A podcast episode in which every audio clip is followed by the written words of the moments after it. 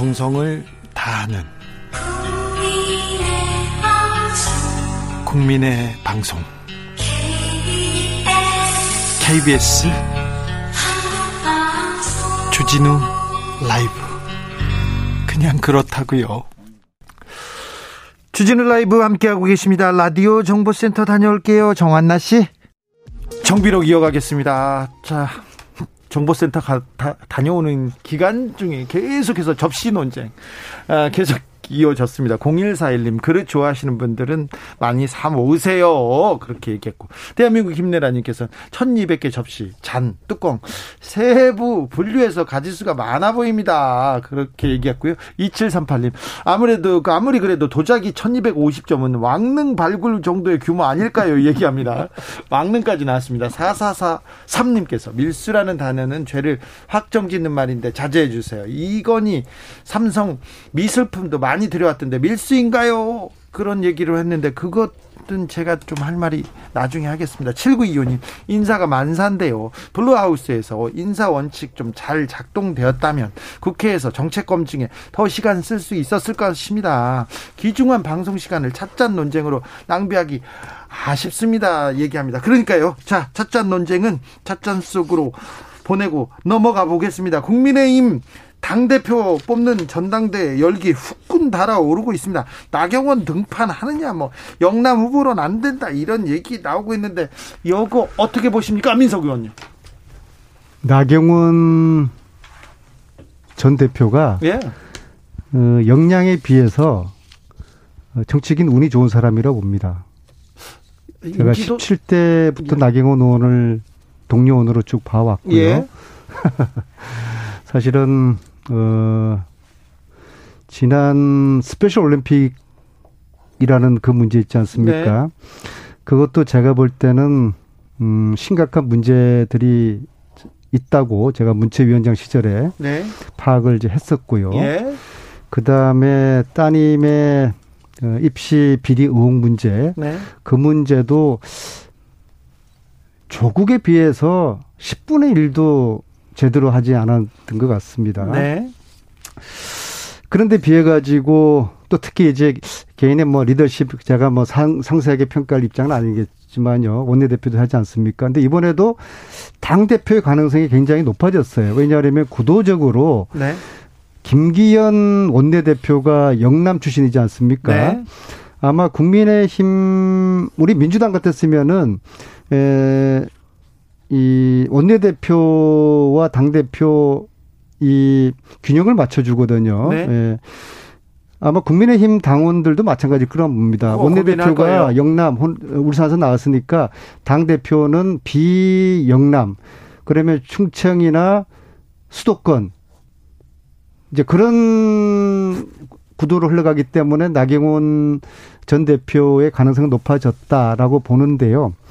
그럼에도 불구하고 아마 국민의힘 당원들이 보는 지도자 역량 그런 거 있지 않겠습니까? 특히 보면 대선 전국이기 때문에 대선을 잘 치를 수 있는 당 대표 그런 리더십을 필요할 텐데 국민의힘 당원들이 그런 수도권이라고 그런 선택을 할까?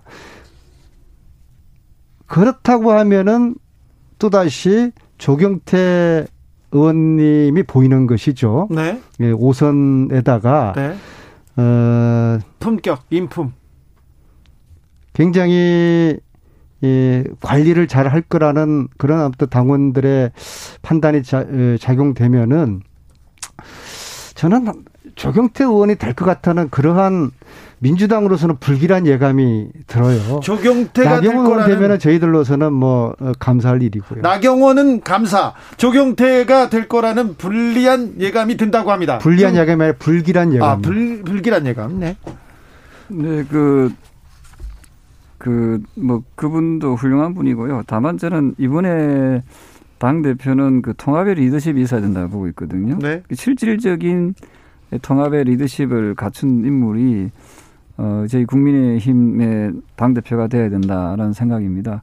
그에 비해서 저는 아시다시피 그 여야를 다 경험했고요. 민주당으로 제가 경험했고 또 국민의힘으로도 경험을 했고요. 또한 민주당의 또 최고위원도 했고 또 이 국민의힘의 최고위원을 함으로써 여야의 어떤 그 어떤 통합의 정신을 어, 또 국민 통합의 정신을 전 누구보다도 많은 경험했던 어, 사람이라고 저는 보고 있습니다. 그래서 이번에 실질적으로 우리 당이 내년에 선거에서 이기기 위해서는 어, 당, 당 대표의 역할이 대권 주자들을 어떻게 통합시키내고 공정하게 관리하느냐 이것이 가장 핵심일 것 같습니다. 거기에 뭐 저는 어, 그동안 경험한 경험을 바탕으로 해서 우리 당을 내년에 반드시 정권 교체를 이루는데 어, 선봉에 서겠다 이 말씀 드리고 싶습니다. 국민의힘 지지자들이 정권 교체해야 된다. 그래서 원내대표하고 당대표 지역 안배해야 된다. 영남권 원내대표,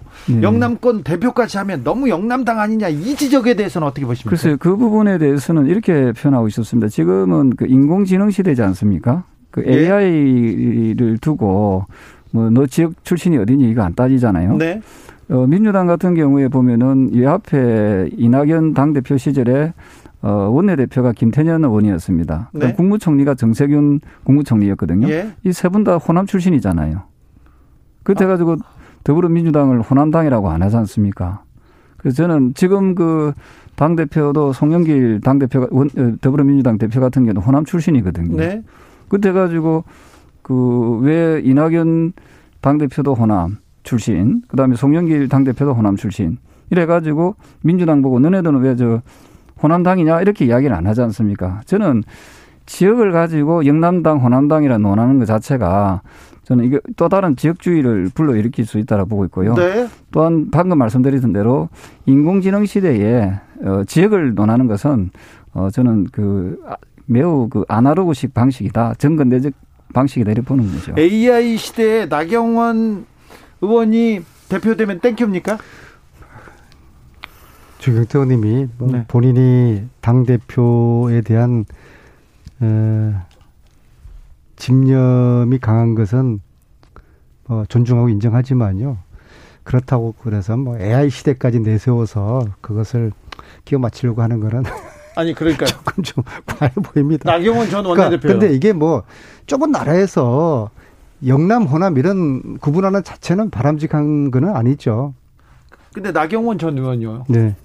감사해요. 나오시면.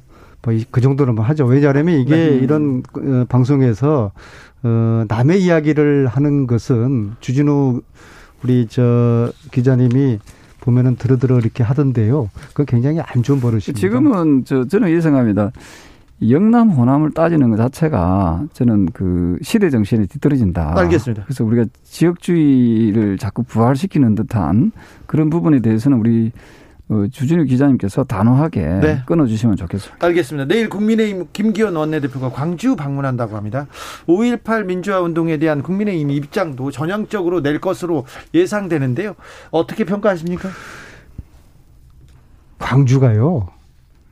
이런 식으로 국민의힘이 광주를 향해서 하는 이런 이벤트 쇼처럼 느껴지는 이런 이벤트를 100번, 1000번, 만 번 한다고 해서 광주의 민심이 움직이지 않을 겁니다. 광주라는 곳은요, 가장 민도가 높은 지역이고요. 대한민국 민주주의 성지라고 하는 것, 곳 아닙니까? 박근혜 대통령 사면시켜 주라고 그러고 이명박 대통령 사면시켜 달라고 그러고 탄핵 부정하는 이런 정당이 광주를 몇백 번 방문해서 수만 번 절을 한다고 해서 광주 민심, 민심이 어, 단 한치도 움직이지 않을 것이고요. 저는 그랬으면 좋겠어요. 광주를 가기 전에 민주 민주주의의 성진 광주를 가기 전에 어, 국민의힘에서 자기 스스로에 대한 어 좀 목욕부터 좀 했으면 좋겠어요. 어, 최근에 있었던 탄핵 부정 잘못된 것이었다. 그 다음에 이명박 박근혜 사면 이거 잘못된 것이었다. 앞으로 그러지 않겠다. 이런 자기 몸을 먼저 씻고서 강주를 가는 게 광주 시민들에 대한 도리라고 보고요. 그걸 그대로 있는 상태에서 광주를 가는 거는 광주 시민들에 대한 이건 뭐 모욕 정도 수준의 그런 이벤트라고 저는 봅니다. 모욕이다. 목욕부터 하라. 이제 달라지겠다고 선언하는 겁니까? 조경태 의원님? 어, 아까 우리 저 안민석 의원께서 민도가 가장 높은 지역이 강주라고 했는데요. 저는 동의하지 않습니다. 아, 그래요? 그런 민주당의 입장에서 가장 민도가 높은 것은 강주지만 국민의힘에서 봤을 때 민도가 가장 높은 것은 대구 경북이거든요. 그래서 각 정당에서마다 아, 그 민도의 수준은 좀 다르다 고 보고 있고요. 또 하나가 그 이번에 김기현 원내대표가 그 강주를 방문하는 것은 어쨌든 새로운 원내대표로서 그동안에 우리 당이 국 지향, 지향해 왔던 호남과의 동행, 의 연장선상으로 보시면 됩니다. 이게 이번에 처음 나온 그 정책이 아니거든요.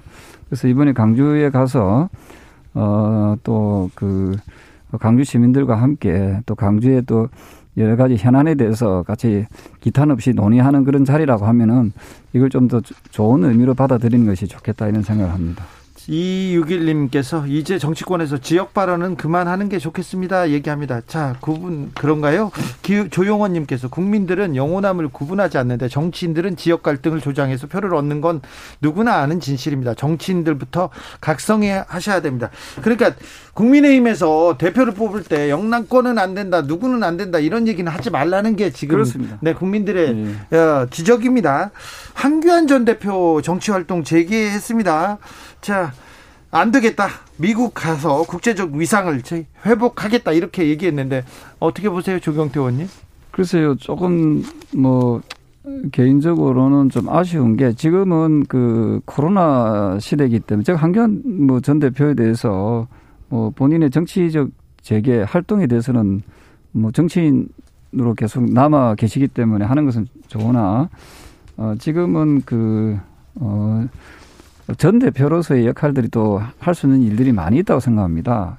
어, 그랬을 때 어, 본인이 그 조금은 좀 어, 어, 좀 우리 국내에서 좀 활동을 좀 하는 것이 또 바람직할 것 같고요. 저 이런 국제적인 활동은 어 지금 그 이 현재의 여야 여야 원내대표, 여야 당 대표 또 또한 뭐 행정부의 수반인 대통령까지 어, 국제적 위상을 높이기 위해 좀 최선을 다하고 어, 있기 때문에 이런 부분에 대해서는 좀 역할 분담이 정확했으면 좋겠다는 생각을 합니다. 한민석 의원님? 정치인은 무엇보다도 염치가 있어야 된다고 생각합니다. 예.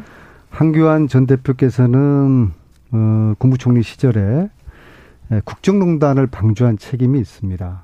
네. 예. 그것으로 박근혜 전 대통령이 옥살이를 하고 있지 않습니까? 네.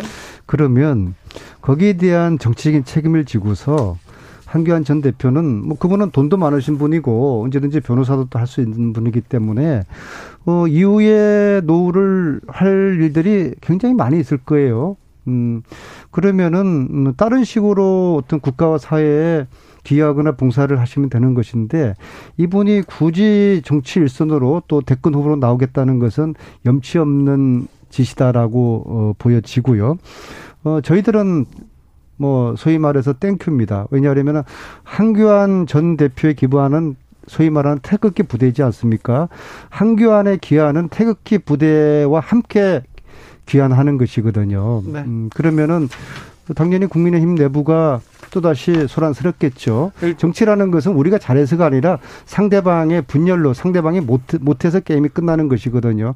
그런 상황이 국민의힘 내부에서 벌어져서 자중질환이 일어나는 한교안 전 대표의 복귀는 저희로서는 뭐 과연 나쁘지는 않습니다. 예, 저는 뭐 여러 후보들 군 중에 한 분이기 때문에 굳이 뭐 이분이 나오라 나오지 마라 이렇게 할 필요는 없을 것 같습니다. 지금 뭐 어, 국민적 관심은 윤석열 전 총장이나 또는 그 감사원장을 하고 계시는 최재형 감사원장이나 또 홍준표 어, 전 대표나 안철수 국민의당 대표나 이런 또 어, 좋은 후보들이 계시기 때문에 어, 저는 선의의 경쟁을 해서 공정한 어, 경선 과정을 거치면은 저는 누구든 누구든지 나와서 그 어, 거기에서 어, 자신들의 자질과 능력을 발휘해 주길 바라고요. 어, 그러기 위해서는 이번에 어, 뽑히는 국민의힘의 당 대표는 어, 공정한 경선 관리를 잘해낼 수 있는 사람이 저는 필요하다 이렇게 보고 있는 거죠. 당 중진들이요. 국민의힘 원로들 중진들은 대권 후보들 어떻게 봅니까? 어떻게 상황 어떻게 봅니까? 윤석열 전 총장과 다른 후보들 지금 현재의 우리 당의 상황에서는 아마 토양이 그렇게 좋은 상황이 아니기 때문에 지금 들어오라고 어, 하면은 잘 안 들어올 거거든요. 그래서 예. 우리 당이 전당대회를 통해서 또 그 이후에 2, 3개월 안에 어, 국민의힘의 그 토양이 지금보다 훨씬 더 비옥해지고 어, 더 좋아진다면은 어, 저는 우리 당에 여러 좋은 후보들이 저 입당하지 않을까 이렇게 보고 있습니다. 최재형 감사원장 영입에도 조금 공을 들이는 것 같아요. 네, 그렇습니다. 저는 그 법률 인사 중에서도 그 반문재인 그 어떤 그 기치를 들고 정권 교체 그리고 나아가서 우리 대한민국을 정상화시켜내겠다는데 그 함께 뜻을 모으는 세력이라면은 어, 여권 인사라도 저는 다 받아들일 그런 계획이 있습니다.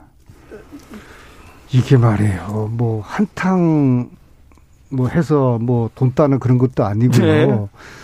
대통령이란 자리는 어, 국가 운영의 최고 책임자잖아요. 예. 준비가 돼 있는 사람이어야 돼요. 예. 그런 식으로 하면 저도 출마를 하죠. 네. 저는 준비가 안 돼 있어요. 준비를 하셨잖아요. 윤석열. 지금껏 근데 도저히 여기는 안 되겠더라고요. 네.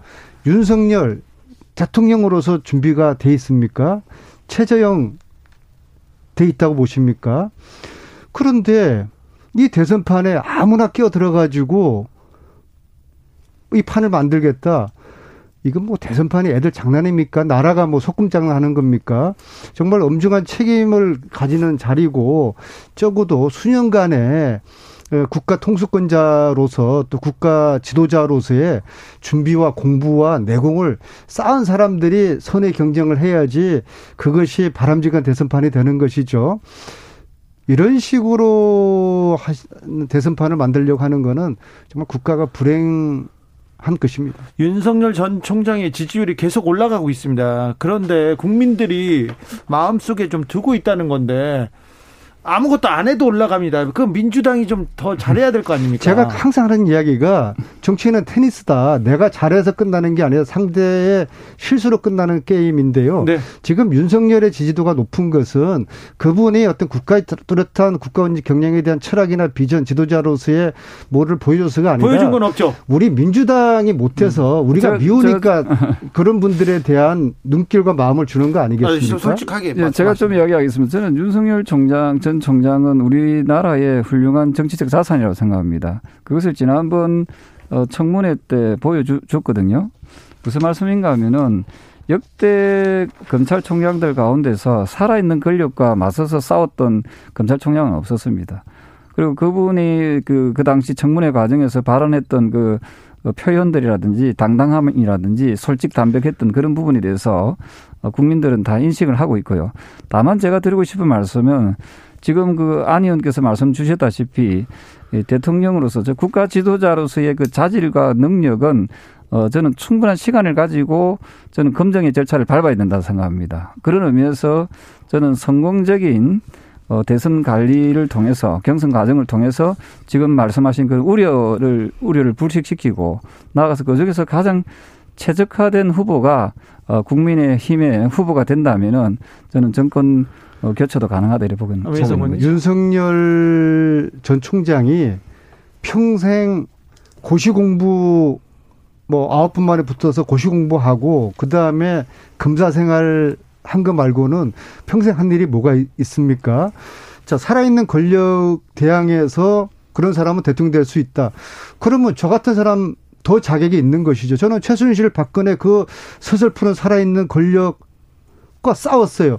이런 사람이 대통령이 된다. 그러면 아니, 누구든 대통령 아니 안민석 뭐, 의원님 뭐 후보 자격이 있습니다. 네, 그러니까 빨리 않죠. 윤석열 후보를 눌러주세요. 그러면. 대통령이란 자리는 네. 준비가 돼야 되는 겁니다. 경제적으로 음. 60그 국가의 미래를 어떻게 할 것인지 이게 하루 아침에 그냥 쿠다닥 해가지고 그렇게 음. 벼락치기 공부를 해서 되는 게 아닙니다. 자, 그렇 따지면 제가 한 가지 여쭤 물어보겠습니다. 그러면 문재인 대통령은 준비가 잘 돼서 지금 이 나라가 이 모양 이 꼴입니까? 문재인 대통령은 청와대에서 비서실장도 하고 청와대 생활도 오래 하면서 그래도 이 권력 돌아가는 메커니즘에 대한 훈련이 된 그, 그 분이잖아요. 그 훈련이 잘 된 분이 음. 그래 부동산을 이렇게 폭망하게 하고 음. 경제를 망치고 지금 나라가 자, 이렇게 어렵, 어렵게 만들었나요? 자 여기까지 할게요. 여기까지. 아 지금 여기까지 나가는 너무 비약이고요. 네. 문재인 정부에 대한 평가는 지금 당장에 당장에 내릴 수 있는 평가도 네. 있지만 좀 더 이제 봐야 되는 거죠. 국민의힘에서도 역시 말씀 주신 그런 우려를 불식시키기 위해서 가능하면은 네. 그 많은 후보들이 나와서 네. 어, 선의의 경쟁을 통해서 그것을 국민들과 당원들이 실시간으로 보고 평가해서 그 중에서 최적의 어, 국가 지도자의 예. 자질을 갖춘 사람이 분이 그래야죠. 제 말씀이 요지는 윤석열 총장과 처럼 살아있는 권력 과 싸웠다는 그것을 높게 평가를 그건 평가할 수는 있는 것이죠. 네. 근데 그것이 바로 대통령 깜이다. 예. 깜이라는 게 있는 것입니다. 자, 깜이라는 게 있는 6053 거예요. 6053님께서 트럼프도 했잖아요. 여기 나옵니다. 안민석 의원님. 그, 리고 그, 래서 미국이 불행해졌잖아요. 이명박 전 대통령도 했잖아요. 박근혜 전 대통령도 했잖아요. 그 왜 문재인 대통령 했다는 이야기를 안 합니까? 문재인 대통령 했다는 얘기는 살아있는 권력과 가장 오래 싸운 사람이 자, 저 주준우 기자 그래, 아닙니까? 주준우 기자 대통령 출마하세요. 아유, 내가 뭘.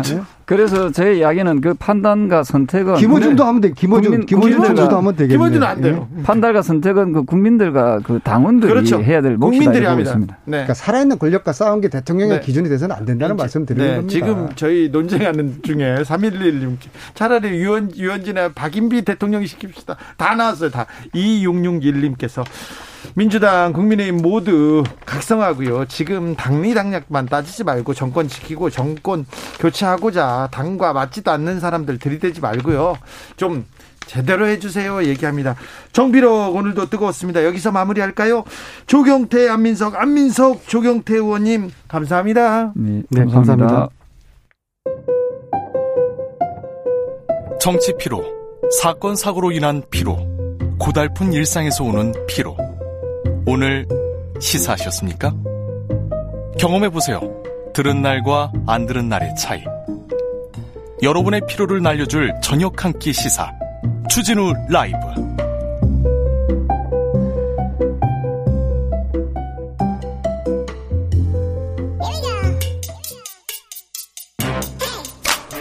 뉴스를 향한 진지한 고민. 기자들의 수다. 라이브 기자실을 찾은 오늘의 기자는 KBS 김비치라 기자입니다. 안녕하세요. 네, 안녕하세요. 네. 오늘은 어떤 뉴스로 가볼까요?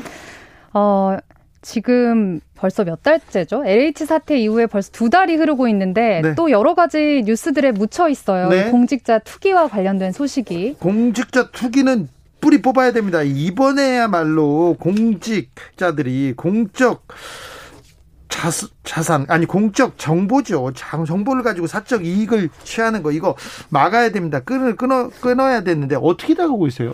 지금 국민들이 계속해서 관심을 가질 수 있도록 제가 잊혀질 뻔한 뉴스를 하나 가져왔는데요. 네. 당시 이제 LH 사태 이후에 일반 국민들도 자유롭게 국민권익위원회에다가 공직자와 관련된 혹시 투기 행위를 혹시 알고 있는 사람 있느냐 해서 집중적으로 지금 두 달간 신고를 받고 있는데 네. 오늘 권익위가 그 중간 결과를 발표했습니다. 아, 네.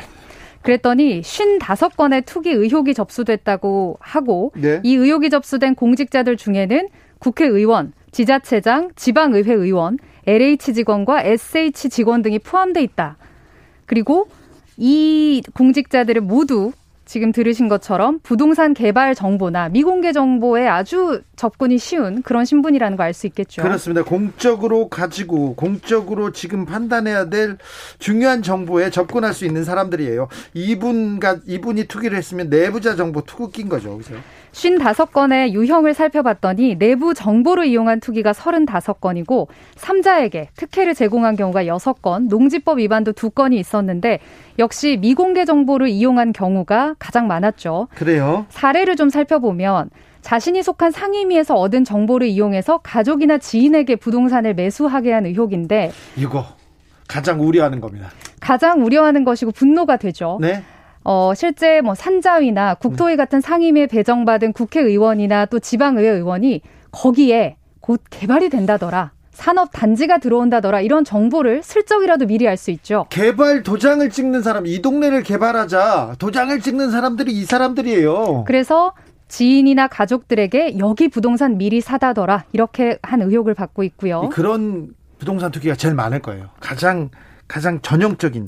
그리고 의혹입니다. 그 다음이 도시계획의 시설 부지, 즉 이번에 LH 사태처럼 앞으로 도시 계획이 예정돼 있는 농지나 토지를 지분 쪼개기 형태로 여러 명이 사서 매입한 의혹을 받고 있는 그런 건도 있죠. 죄질 나쁩니다. 그리고 내부 정보를 이용해서 가족 명의로 아예 법인을 설립한 다음에 개발 예정지에 빌라 같은 부동산을 집중 매수한 사례들이 있었습니다. 법인까지요? 이건 진짜 더 나쁘네. 내부 정보를 들은 다음에 정말 계획적으로 투기를 했다라는 신고가 들어온 거죠. 자, 어떤 어떤 사람들이 이 다섯 쉬운 다섯 명의 이름을 올렸어요. 올렸어요? 권익위가 신분만 공개했을 뿐 신원은 공개하지 않았는데요. 네. 일단 지금 조사가 진행되고 있기 때문에 뭐 혐의나 구체적인 의혹을 외부에 공개하기 어려운 점이 있을 것인데 최근에 언론 보도를 통해서 알려진 그런 공직자 외에도 추가로 접수된 인물도 있다.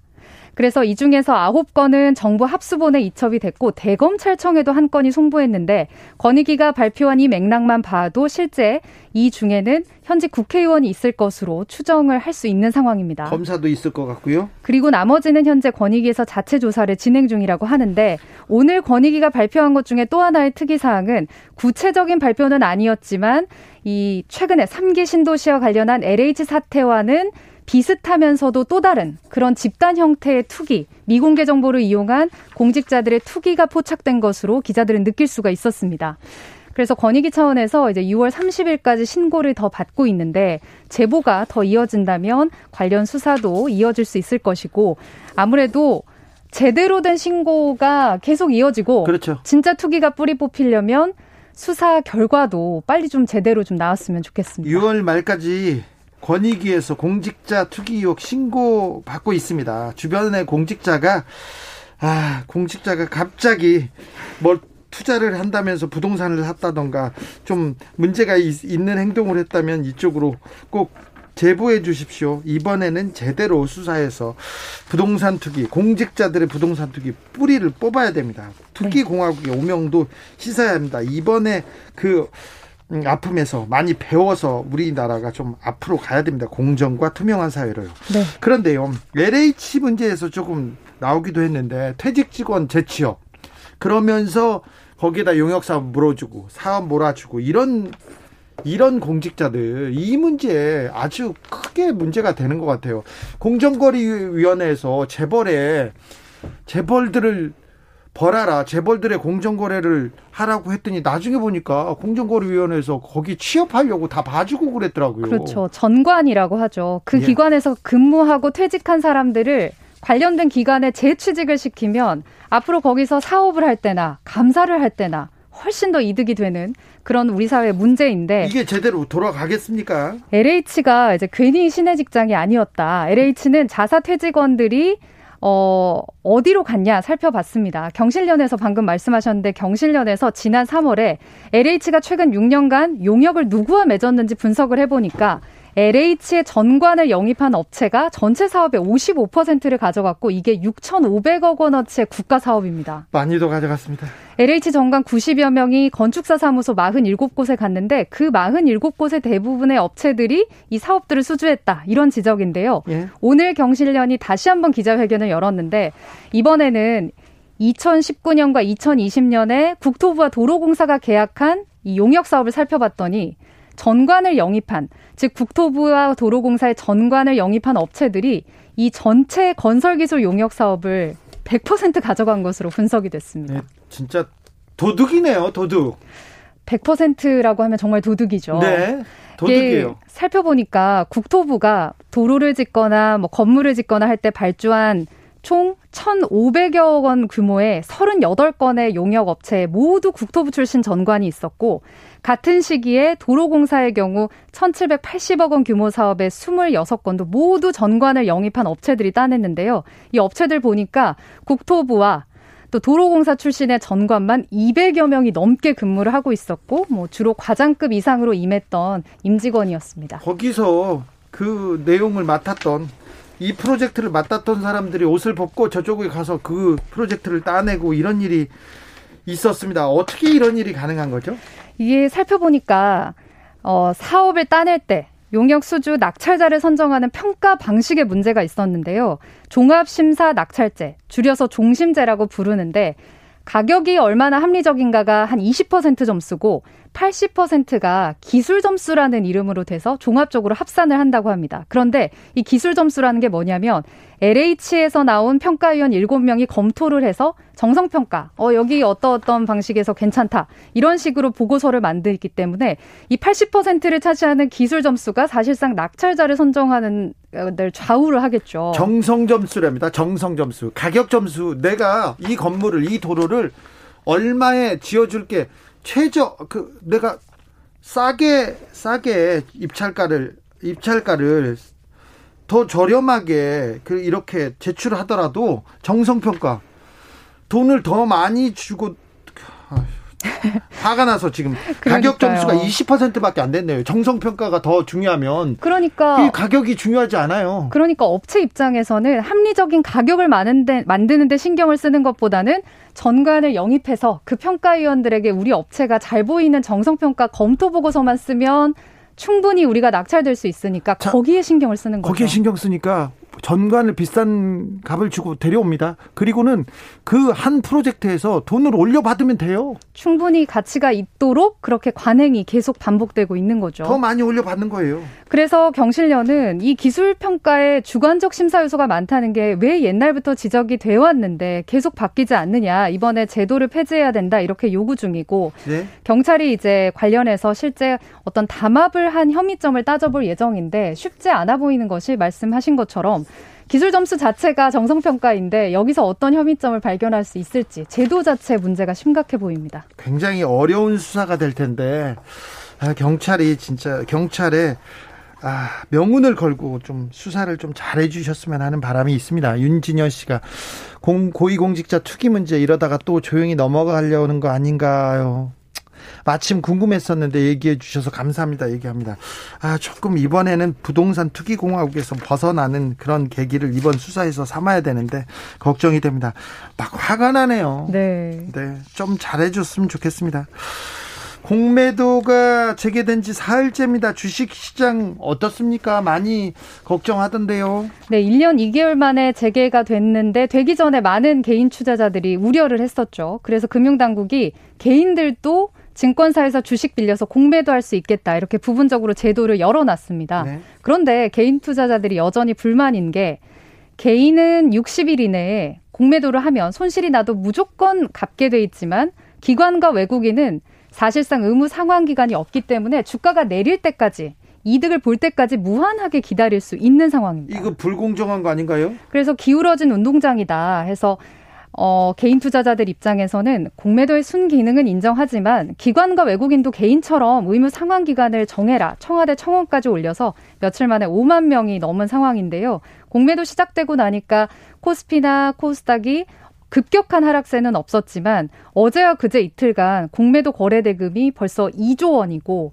주식마다 공매도가 세력이 투입했을 것으로 예상되는 종목들은 급등락이 아주 심각하다고 합니다. 올해 초만 해도 이 공매도 주식시장 뉴스가 굉장히 관심사였는데 지금은요 주식은 조금 뒷전이고요 코인 코인 시장 얘기를 좀 해주세요. 그런 분들이 많습니다. 네, 저도 코인 그 앱 다운 받아봤니 이렇게 얘기하는 기자들이 정말 많이 늘어서 네. 공부하려고 다 다운 받을 정도로. 다들 이, 그래서 샀어요 코인을? 아, 제가 아까도 들어오기 전에 제작진들에게 말씀드렸는데 제가 사는 순간 무조건 떨어집니다. 그래요? 무엇을 살지 고민하고 있으니까요. 네. 무서워하셔야 됩니다. 네. 지금 공매도가 재개되고 나서 말씀하신 것처럼 이 코인 거래소의 지금 움직임이 심상치 않습니다. 아, 지금 너무 너무 뭐라고 화랑입니다. 너무 뜨겁습니다. 아주 뜨거운 가운데 재개된 이후에 어제와 그제 이 이틀 사이에만 코인 거래소의 거래 규모가 일제히 급등했는데요. 즉, 혹시 주가 지수가 하락세를 타는 동안 이런 거래소에서 오가는 코인 금액이 커졌다는 거는 자금이 여기로 아예 이동을 한 것이 아니냐, 이동이 시작된 거 아니냐 추측이 나옵니다. 주식 시장에서 코인 시장으로 돈이 ом겨가고 있다고 이렇게 뭐 분석할 수 있지요. 특히 올해 1분기를 보면 국내의 가상화폐 거래소 신규 가입자가 무려 249만 명인데 63%가 2030입니다. 249만 명. 주식에 관심이 많았던 2030이 아예 그 돈을 빼들고 코인에 집중적으로 투자를 시작한 것으로 많이 분석을 하는데요. 네. 이게 우리나라만의 현상이 아닌 게 굉장히 관심이 가는데 네. 글로벌 카드 회사인 마스터카드가 전 세계 18개국의 1만 5천여 명 2030에게 설문을 했더니 77%가 나는 코인에 관심이 있다. 거래를 할 것이다. 응답을 했고요. 미국에서도 우리나라처럼 최근에 금리 인상 소식이 나오면서 거래 자금이 빠지고 있는 흐름이 보이는데 이게 다 코인으로 넘어가고 있다. 이런 분석들이 나오고 있습니다. 전 세계적 현상입니다. 아, 도지코인이 또 뜨겁다면서 일론 머스크가 한마디 하면 그렇게 또 뜹니다. 오늘 정오 기준으로 이 도지 코인이라는 일론 머스크가 투자한 이 코인이 시가총액이 90조 원에 육박해서 지상파 뉴스에서도 오늘 단신 뉴스로 나오더라고요. 잠시만, 이 코인 하나가 90조 원이라고요? 그렇습니다. 미국 최대 자동차 회사인 GM의 시총이 한 93조 원이라고 하는데 거의 따라잡고 있고요. 우리나라 증시를 봐도 SK 하이닉스가 시총 2위인데 하이닉스와도 비슷한 수준의 시가총액을 유지하게 됐습니다. 아, 네. 엄청나게 급등세군요.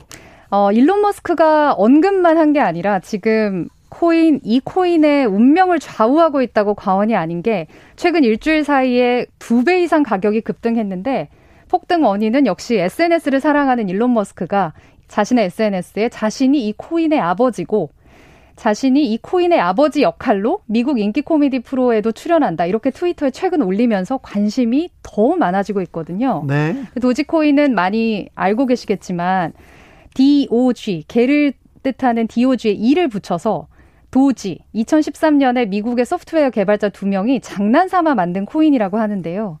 이 코인이 올 초부터 지금까지 13,000%가 올랐습니다. 잠시만요. 올 초부터 올해만요? 그러니까 올 초에 사셨다면 13,000%의 수익을 올릴 수가 있습니다. 상상이 가지 않는 수익이죠. 네. 허탈하십니까? 아유, 너무 놀랍네요. 그래서 이게 단순히 우리나라 젊은이들이 영끌해서 2030 세대가 주식 시장에서 코인으로 넘어간 게 아니라 지금 전 세계적으로 코인 시장에 대한 관심 그리고 이렇게 장난삼아 만든 코인에까지 묻지마 광풍이 불면서 미국에서도 미국에서 건실한 유명 기업들보다 평가액이 커지는 게 맞느냐 감론을박이 이어지고 있습니다. 2081님께서 요, 요즘 개코인, 도지코인이 인기입니다. 코인 시장이 강아지판 될 것 같으니까 조심들 하세요. 얘기합니다.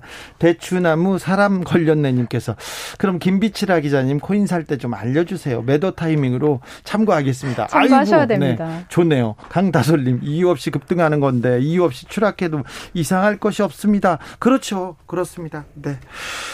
기자들의 수다 지금까지 KBS 김빛이라 기자였습니다. 감사합니다. 고맙습니다. 교통정보센터 다녀올게요. 공인혜 씨.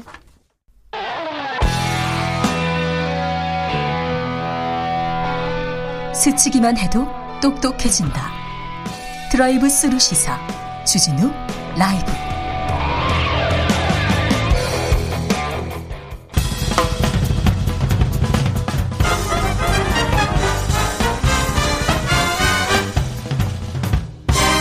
훅 인터뷰. 훅 인터뷰 이어가겠습니다. 코로나 이제는 백신의 시간입니다. 그런데 백신 불평등 심각합니다. 부자 나라, 가난한 나라 너무 커요. 미국의 백신 접종률은 44%인데 아프리카 평균 접종률이 1%가 안 됩니다. 0.95%입니다. 이렇게 큰 차이가 나는 건 일부 국가에서 백신을 독, 독점하기 때문인데요. 최근 미국에서 전 세계인들이 자유롭게 쓸 수 있도록 백신에 대한 지적 재산권을 면제하자는 움직임이 일고 있습니다. 아, 백신 불평등 해소될 수 있을까요? 한번 따져보겠습니다. 건강사회를 위한 약사회 이동분 사무국장 안녕하세요. 네, 안녕하세요. 백신 지식 재산권, 재산권을 면제한다. 이런 얘기가 바이든 행정부에서 나오기 시작했습니다. 어떻게 보셨는지요? 네, 지금 이번 어 이번 미국의 지적재산권 면제에 대한 지지 발언이 있었는데요. 네. 그거는 이제 그 동안에 전 세계 시민사회들이 또는 전 세계 이제 국민들이 이 부분에 대한 운동들을 계속 펼쳐왔고 그것에 건강 사회를 위한 약사에서도 계속 이 촉구했죠. 네, 이 부분에 촉구를 해왔었고요. 네. 전 세계 이제 국제 시민사회에서도 계속 문제 제기를 해왔고, 네. 최근에 이제 인도에서 백신, 백신 불평등으로 인해서 그런 문제가 이제 적나라하게 발생을 하면서 미국 정부가 국제사회의 비난을 조금 많이 피할 수 없는 상황이었고, 네. 그러한 상황에서 이제 바이든 행정부가 그러한 결정을 했다고 생각이 듭니다. 아, 그 다행입니다. 그 결정 높게 평가하는데 이제 앞으로 그러면 어떤 절차를 어, 밟게 됩니다. 앞으로 상황은 어떻게 되는 겁니까? 어, 이제 국제무역기구에서 이 지식재산권 협정이라고 해서 TRIPS 협정이라는 그 국제법이 있고요. 이 국제법을 통해서 국제법에 논의를 해서 이 특허권, 그러니까 백신에드 특허권을 유예하자는 합의가 되면은 네.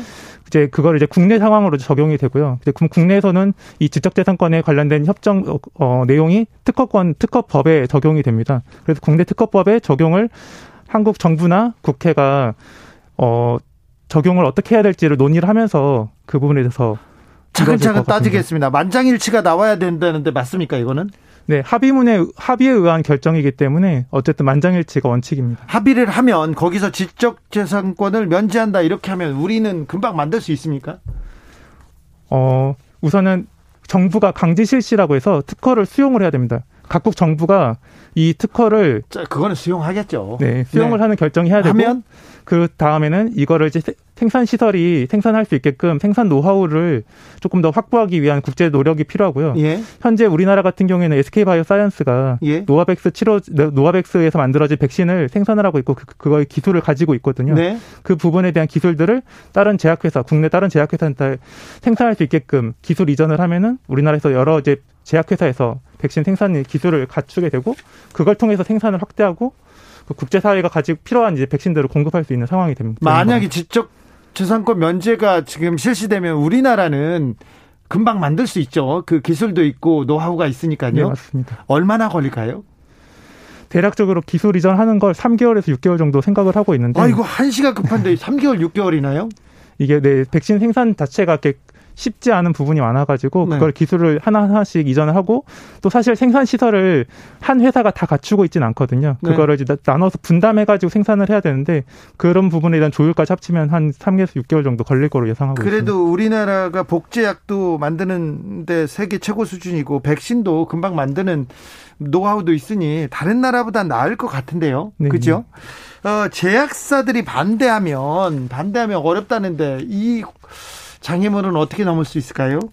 우선 미국이 과거 3월 달에 백신 생산이 부족해서 이거에 대한 강제 실시를 한번 해본 적이 있었거든요. 그 네. 당시 얀센에서 개발한 백신을 국방물자법이라는 법에 의해서 네. 강제로 머크라는 제약회사가 기술 이전을 하게끔 머크라는 제약회사의 기술 이전 하게끔 강제를 했고 그래서 지금 현재 머크라는 회사에서 이 얀센 백신을 생산을 하고 있거든요. 네. 그런 방식으로 어쨌든 행정부가 강제로 무역회사 어, 제약회사들에게 강제 실시를 하라고 하라고 요청을 하면은 제약회사는 따를 수밖에 없는 그런 구조가 있습니다. 제약회사가 반대하는 명분은 이겁니다.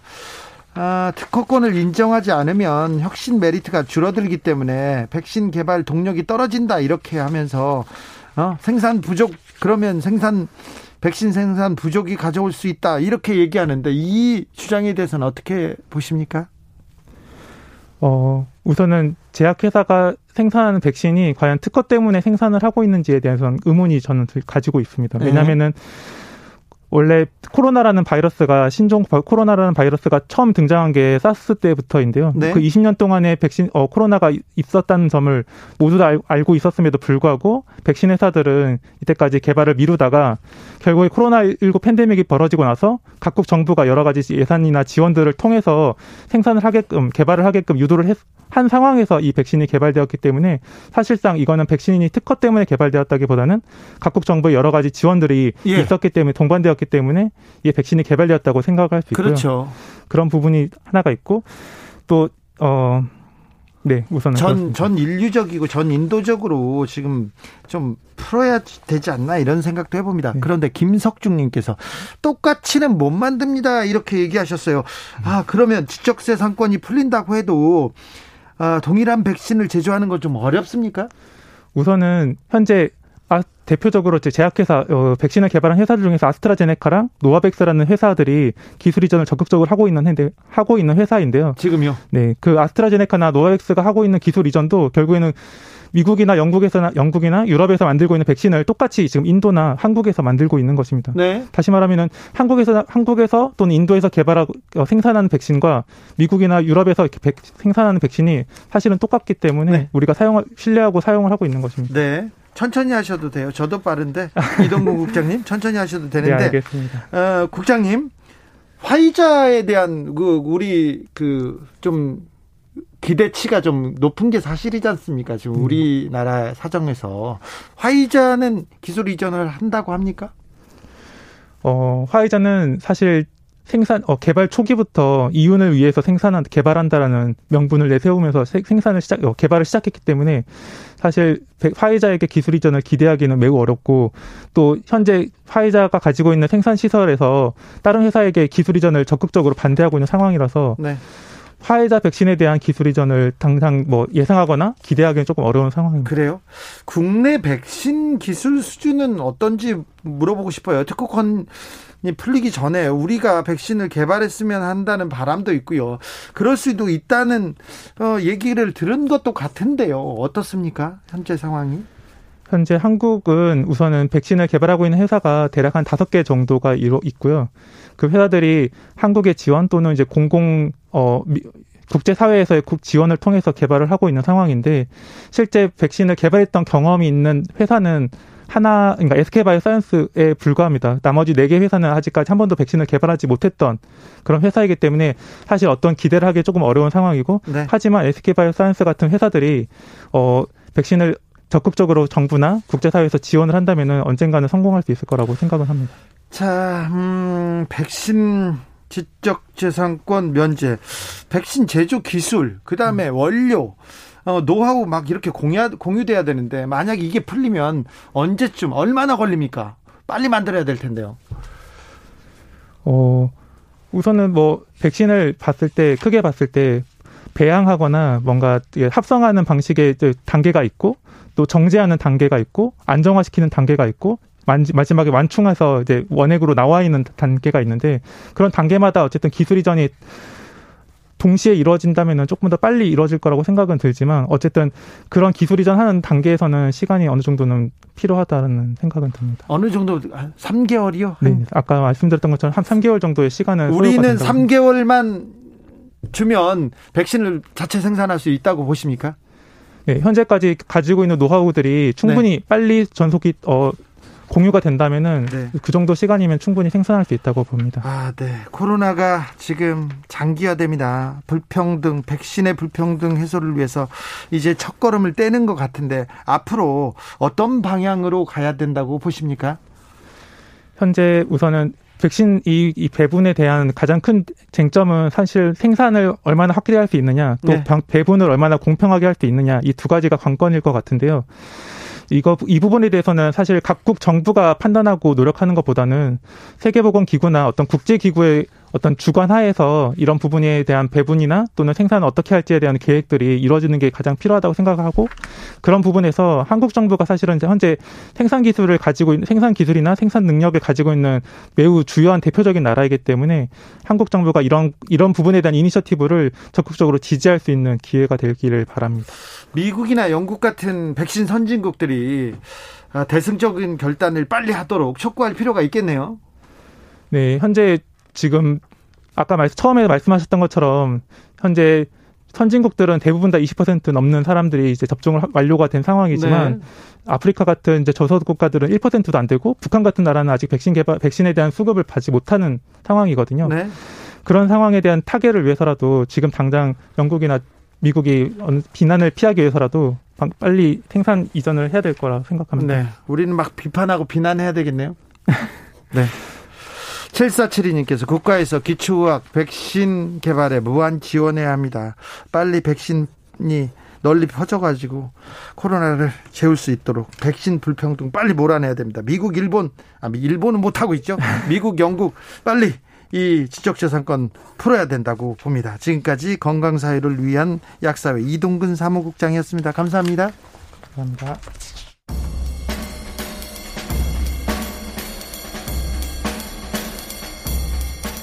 느낌 가는 대로 그냥 고른 뉴스 여의도 주필 길 걷던 여성 쫓아가 강제 추행한 만취 검사 감봉 6개월 서울신문 기사입니다. 지난해 6월에 있었던 일인데요. 한 어, 지하철에서 지하철에서 내려서 걷는 걷는 여성을 쫓아가서 부적절한 신체 접촉을 한 혐의로 한 사람이 잡혔어요. 119 신고를 받고 출동한 경찰에 의해서 부장검사였습니다. 부산 진경찰서에서 수사를 해가지고 강제추행으로 기소 의견으로 검찰로 갔는데요. 검찰에서 어떻게 한 줄 아세요? 고의성이 없다고 불기소 처분합니다. 아니 쫓아간 게 그리고 여성을 강제로 막 만지고 추행한 게 고의성이 없다고 합니다. 고의성이 없대요. 고의성이 없는데 따라갔어요? 아이고 검사님들 이게 뭔가요? 법무부 징계위는 뭐 하는 곳입니까? 이러니 법을 믿겠어요? 검사님들 믿겠어요? 공정하다 신뢰 아, 검사님들 공정 신뢰는 어디다가 엿바꿔 먹으셨어요? 이거는 너무하십니다. 너무하십니다. 자, 검찰이 국민한테 신뢰를 얻으려면 검사들의 범죄에 대해서는 좀 명확하게 처리해야죠. 검사, 검찰의 신뢰를 위해서요.